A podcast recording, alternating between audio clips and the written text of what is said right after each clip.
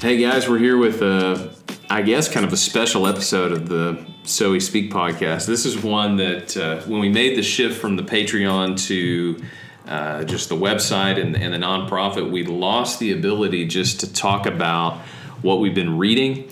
And uh, in some ways, this is our opportunity to catch up uh, because we're in two places. We don't get to talk about it as much, but uh, we're going to talk about it live for everybody to hear what we've been reading. Uh, th- this is probably where I get most of my good book suggestions is from listening to you. Well, and vice versa. I mean, I can't tell you how many books. When you were in school, you were so interesting. You were a great little kid, Cole, but the older you got, the more interesting you got. And when you were in, when you were doing your master's and your PhD work, you would tell me all these books you're reading, and, and I got I got to get a, a secondhand education by reading about a third of them. And uh, so I think everybody on this podcast enjoys knowing what you are reading. And in fact, I've been asked more than once, Cole usually at the beginning of the year you would put or the end of a year you'd say these are my best reads of the past year. That mm-hmm. blog post was one of the most popular we did on so we speak and i think it needs to come back at the end of 2019 yeah i did get a lot of texts when i when i uh, released that late this year. You know I, I look forward to getting to write that and i always look for lists like that uh, of the people that I follow. Like I think probably you and I both follow Mohler uh-huh. pretty closely, and every year he it seems like get, it gets later and later in the year, but uh, every year he does release a summer reading list. Mm-hmm. And the, the the beef I would have with that is probably a similar beef that people have with our lists. Is it's the same stuff every year. It's whatever's been written in the last 18 months on uh, American history and presidents. But but I will say I read the book The Presidents, which is put out by several editors, and I think it was funded by C-SPAN. Hmm. Uh, but it, it, it compiles all these interviews of the presidents, and that one was on Mohler's list this year, and it was really really good. I mean, he has great taste, uh, but uh, you kind of know what you're going to get with his list, and I think probably people know what they're going to get from our list as well. But maybe we're going to surprise some people this time. So uh, let's just uh, what, what's some of the best stuff you've read lately? Well, uh, surprise, Your Best Life Now by Joel Osteen. No. I just threw that in for surprise. Uh, I, I, don't know that you will be surprised, but let me add one thing before I jump into my first book. Is I never expect to read everything on someone's list. If I get one or two things that interest me, I think that is a gold mine.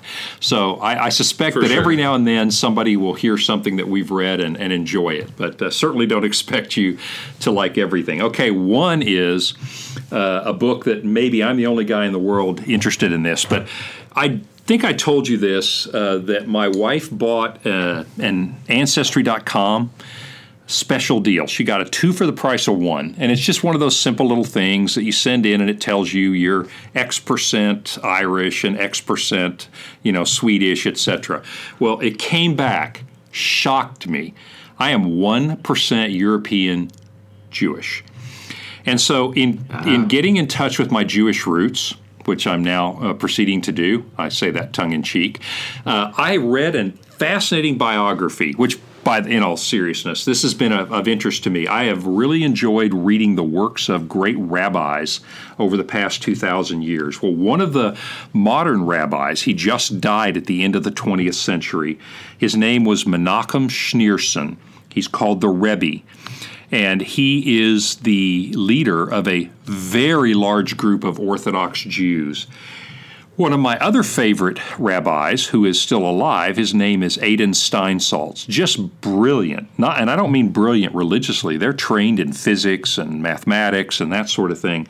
Adin Steinsaltz, maybe the greatest living rabbi, in my personal opinion, Orthodox rabbi, wrote a biography of uh, Menachem Schneerson and everything he did from uh, World War II Germany to building this worldwide movement of Jews who are reaching out to other Jews.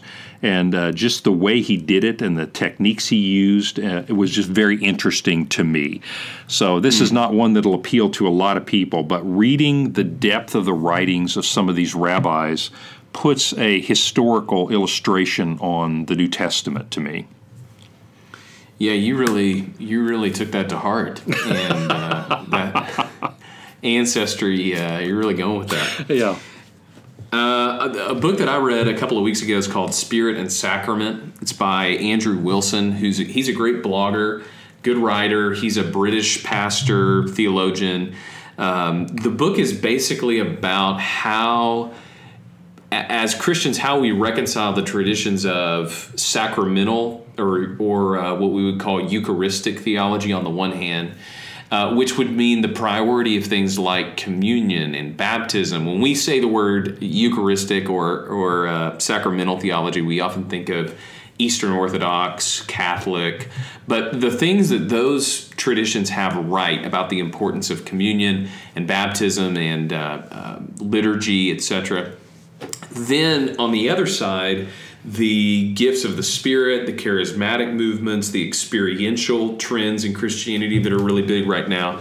What should we do with both of those? Both of them have important things, and so he he presents what he calls uh, you you what does he call it? Eucharistic theology.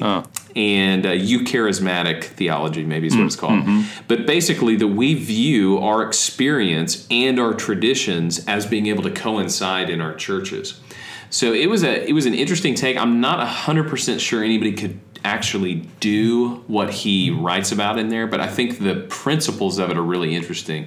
Um, we we obviously understand how important liturgy is. We also understand how important following the lead of the Holy Spirit in our everyday lives is, and, and we try and build a church community that reflects the best of both worlds. That's interesting, Cole, because we do tend to fall into seeing those as uh, really opposites. One is the liturgy, which we read sometimes, I mean, we hear as structure, form without content at its very worst. And on the other side, we think Holy Spirit, charismatic uh, content without form at its very worst. It's really interesting to see someone bring that back to its rightful place, and that is bring those two things together. This this sounds like a very interesting read. And it's short. It's, it's like 130 pages, so it's, it's a good one. Speaking of short, uh, this wasn't on my list, but this is a book you turned me on to that also talks a little bit about things like the Eucharist and so forth. Is Peter Leithart wrote a very small book called The Theopolitan Vision. And you read it, told me about it, and now a number of my friends have read it. And it maybe deserves a mention here in that uh, it's basically a book about ecclesiology, you know, what is the function of the church. But in doing it, he also talks a lot about these liturgical elements and how important they are. Would you maybe summarize that briefly? Because I think that's a book a lot of people would like to read. Yeah, that's one of the better books I've read in the last, probably in the last year. That that'll show up on the end of the year list for sure. It's uh, it's a book about church, and it's it's Leithart. His his group is called the Theopolis Institute, and it's a primer on how they see the church. And so it has chapters on what the church is, what baptism is, what communion is, uh, what the Bible is, and how it functions. It talks about what our role is in the church, what are the things that are expected of us. Really good book. Now, we disagree with Leithart on infant baptism, but uh, don't believe that that's a position outside of Orthodox Christianity. Right. So while I wouldn't agree with him from the Bible on that, I think you can be a Christian and believe that. Uh, but it's a it's a really fantastic book. If you're if you're looking for a book that goes a little bit deeper into the theology of being a part of a church and what the church really is, that is a book that you will love. And again, very short, very readable, Yeah. pretty easy book. Well, staying on my trend, because three of my four books here are basically biographies of one kind or another, is I reread a book called The Churchill Factor by Boris Johnson. And the reason I reread it is in honor of Boris Johnson becoming the Prime Minister of the United Kingdom. Yeah. He is a great writer, and I know you've read other writings of his. He was a journalist, uh, wrote uh, articles before this, but he is an admirer of Churchill, and his book. It's, it's very short, but it kind of gives you a different perspective, uh, not a disagreeable perspective, but a different perspective than many of the biographies of Churchill. So I reread that. I know you've also read it. What would you say about that? Yeah, I loved that book. It's really different than a regular Churchill biography. The way that Boris Johnson's mind works is really interesting. So he takes, for example, he makes a case for Churchill's influence. Uh, basically, takes all of his the bad things that uh, he's attributed to have done. So the the Dardanelles, the Gallipoli disaster, mm-hmm. several other things when he switches parties. And he says how much of this was really Churchill and how much of this any other person would have done just as poorly and probably worse. Right. so he puts him on trial and then he exonerates him basically. That's what he does for one of the chapters. And um, he talks about the impact that churchill made on history how would history be different if churchill hadn't lived? So i wouldn't say it's the best first entree into churchill but if you are interested it's one of the better books and more readable. But yeah i had i had a similar impulse when when it was looking likely that boris johnson was going to be the prime minister. I went back and read a few of his articles and things. Some of them are behind a paywall at the Telegraph, which is unfortunate. But uh, he also has several collections. One of them is called "Have I Got Views for You?" yeah, and he has a history of the city of London.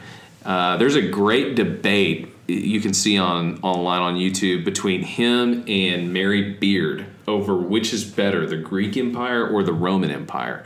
And uh, while I don't think many people will probably find that topic just enthralling. It just shows you how widely educated and eloquent he is.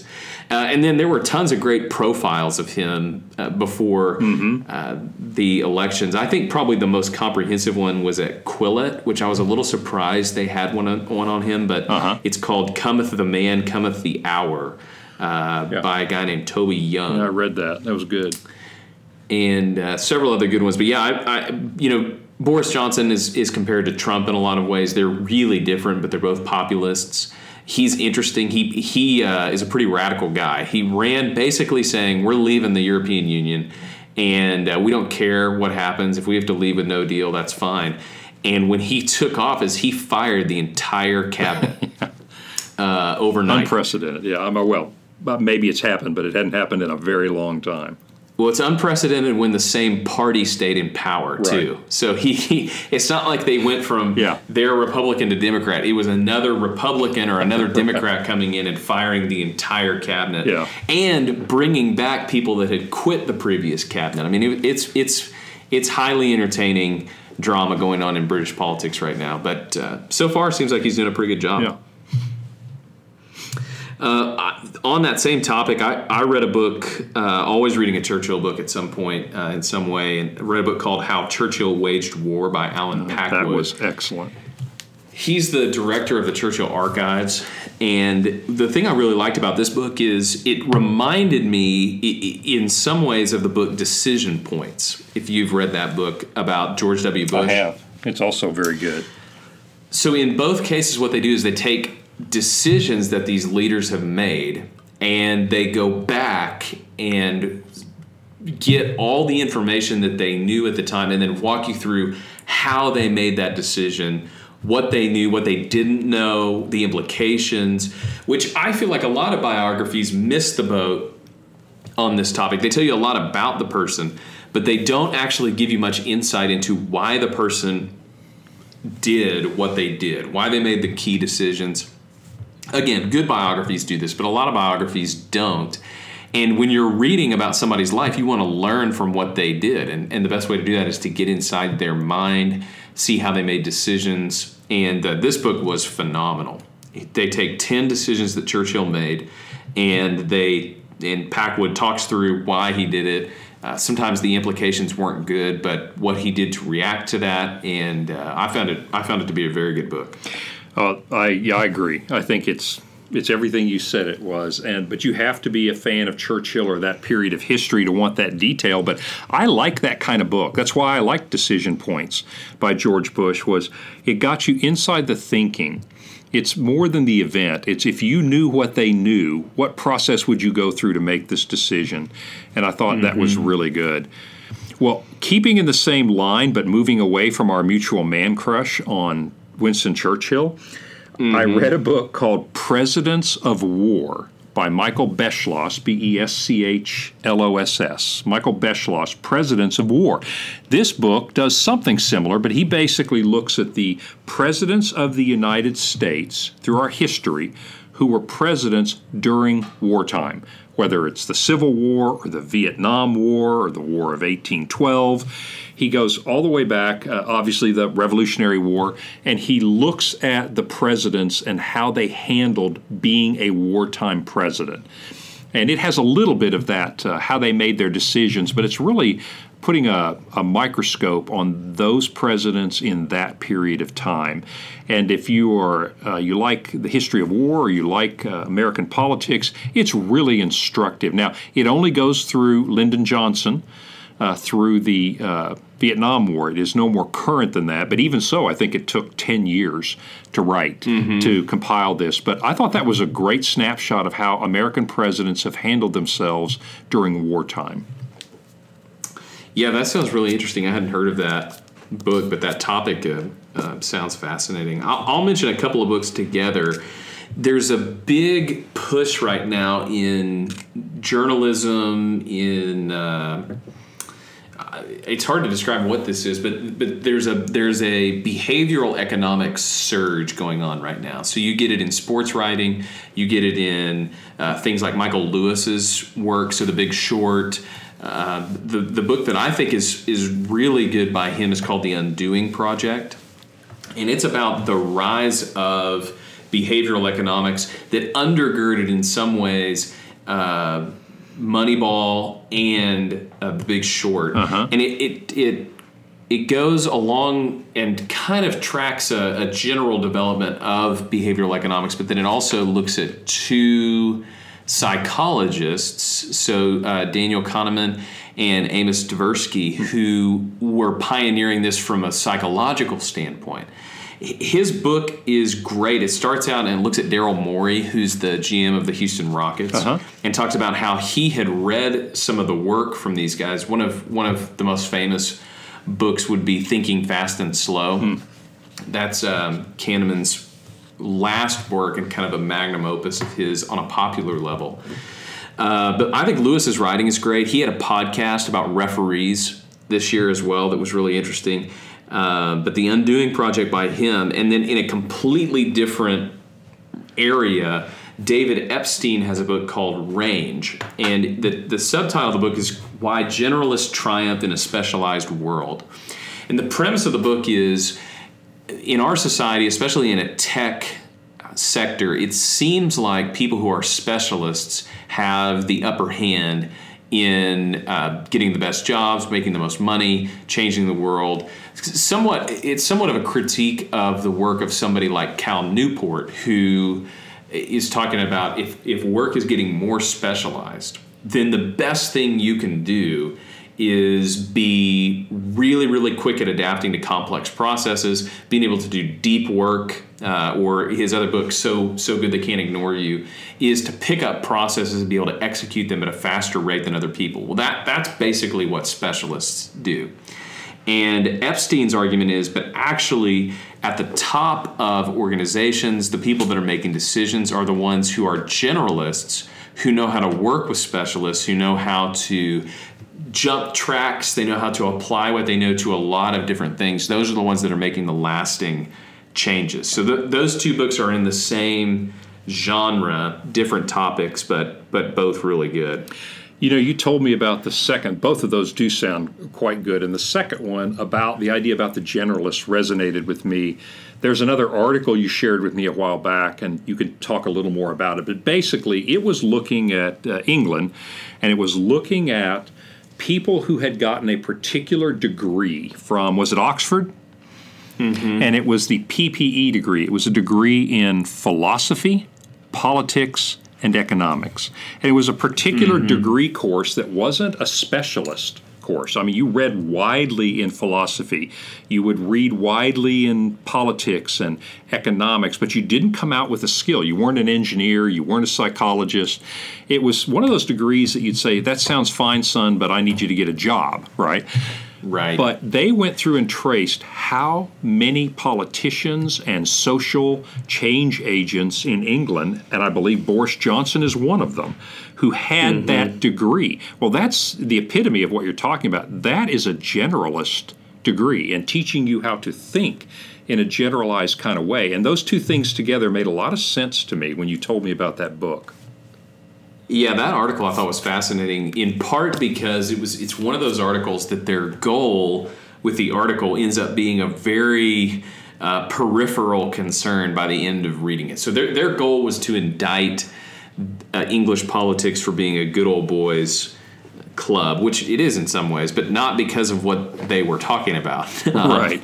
So they talk about how many people in British politics have this one degree from Oxford. So, for example, David Cameron is another person who, Another who has that minister, degree, and yep. there's dozens more who have it. But the but when you get to the end of the article, you actually admire the course of training because, in a similar way to what Epstein is arguing, these people know how to apply certain gifts and skills that they have to a hundred different things, and it makes them really useful and really effective change agents in society, whether you like their politics or not, because they're on both sides. That's the interesting thing uh, about the argument that they make is this isn't just one strain of British politics. Right. This is all of British politics on on every political angle. Um, this degree program uh, is in the background, and I, I thought it was interesting too that combination. So you have philosophy, politics, and economics. Um, the it, it really is a prelude to a career in politics. Uh, a lot of them become executives of companies. Some of them get into the financial industry. But uh, that that article was really fascinating, eye opening, helps you understand a lot of what's going on in British politics. Uh, speaking of American politics, uh, I went and read. I'm not done with it yet, but the first uh, third or so of David McCullough's book Truman, and I've loved David McCullough for a long time. His his biographies are incredible, and he has several books that are mini biographies all put together. So, uh, Pioneers is the most Right. recent one, and uh, he he just has this incredible ability as a storyteller to bring you into a situation to tell you about what's going on outside of just who a, a person is but what made that person. But he does it in such a way that is entertaining and intriguing. He keeps you hooked um, even through a 1200 page biography of harry truman which there's some irony there because one of the points that he makes throughout the book is that Harry Truman was a very unremarkable person who became president. Um, and most unremarkable people don't have 1,200 page biographies written about them. True. But the biography itself is remarkable. And I'll tell you what's been cool for me is uh, obviously being in Kansas City, I don't really know much about this area, but almost everything that happens in the first part of this book happens within 10 miles of where I live in Liberty or in Independence or down in Lee Summit and begins with the James Gang and the pre and post Civil War uh, band of ruffians, Quantrill's, Raiders, uh, Jesse James, Cole Younger, Uh-huh. and all those guys. Uh, a lot of that's happening on the east side of Kansas City. In, in in some ways, Truman's family is wrapped up distantly with all of that, with the Civil War, obviously, and then uh, the story of his parents uh, living on his grandparents' farm in Independence, and then later, uh, obviously, going on to be in the White House. It's just an interesting life. He really is an interesting, uh, just kind of uh, salt of the earth guy from Western Missouri who made it to the presidency at one of the most important times in, in the history of our country. Obviously, was the one that uh, dropped the atomic bomb, finished World War II, uh, led us into a great time of economic prosperity, uh, but started as a as a pretty unremarkable guy. But McCullough does a great job. He's I, anything I can get my hands on by him, I always read.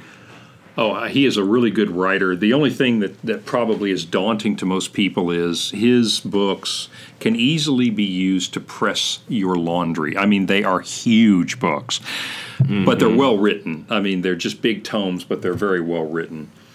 Well, staying on the topic of leadership, my last book, the one I'm literally just finishing, I think I have a chapter left, is written by someone that you and I both know.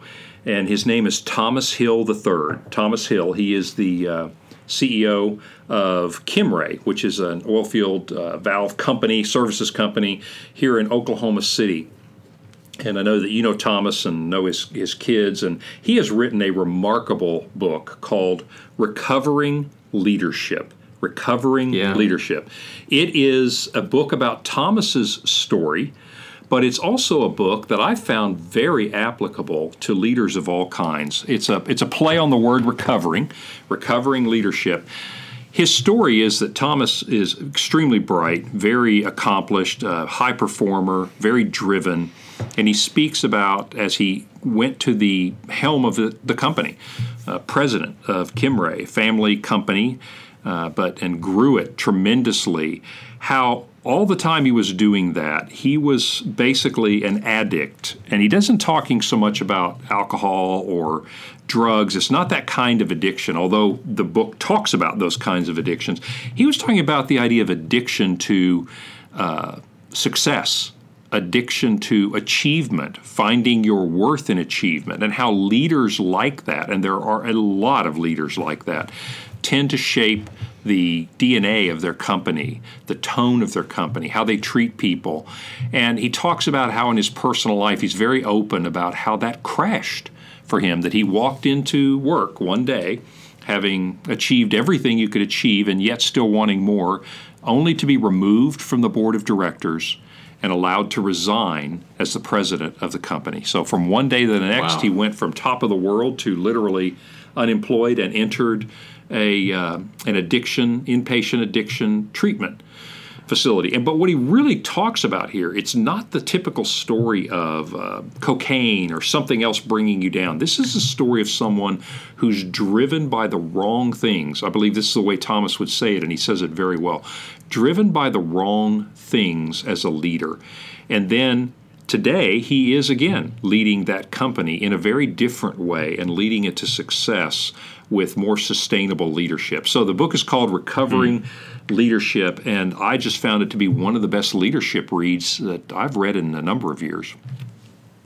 Yeah, well, that, that's one I, I would love to read. Of course, we know Thomas, and he is a great leader. He's a great Bible teacher too. Um, Exactly. and uh, yeah, that that his story is pretty incredible. I'm glad that he put it in print because I think we we all could learn from that. And uh, so um, it's always good to have an author on here that we know and uh, somebody that uh, is accessible that you can see that they live out what they put in their book. And a recovering leadership would be one that I would recommend for everybody to read, and I think I'm going to read that one as well. So hope everybody enjoyed this. Hope you got a book maybe uh, that you'd like to read or order, and uh, we'll try and do this fairly frequently. A little now reading episode, but uh, we'll see you on Tuesday for our regular podcast on So We Speak.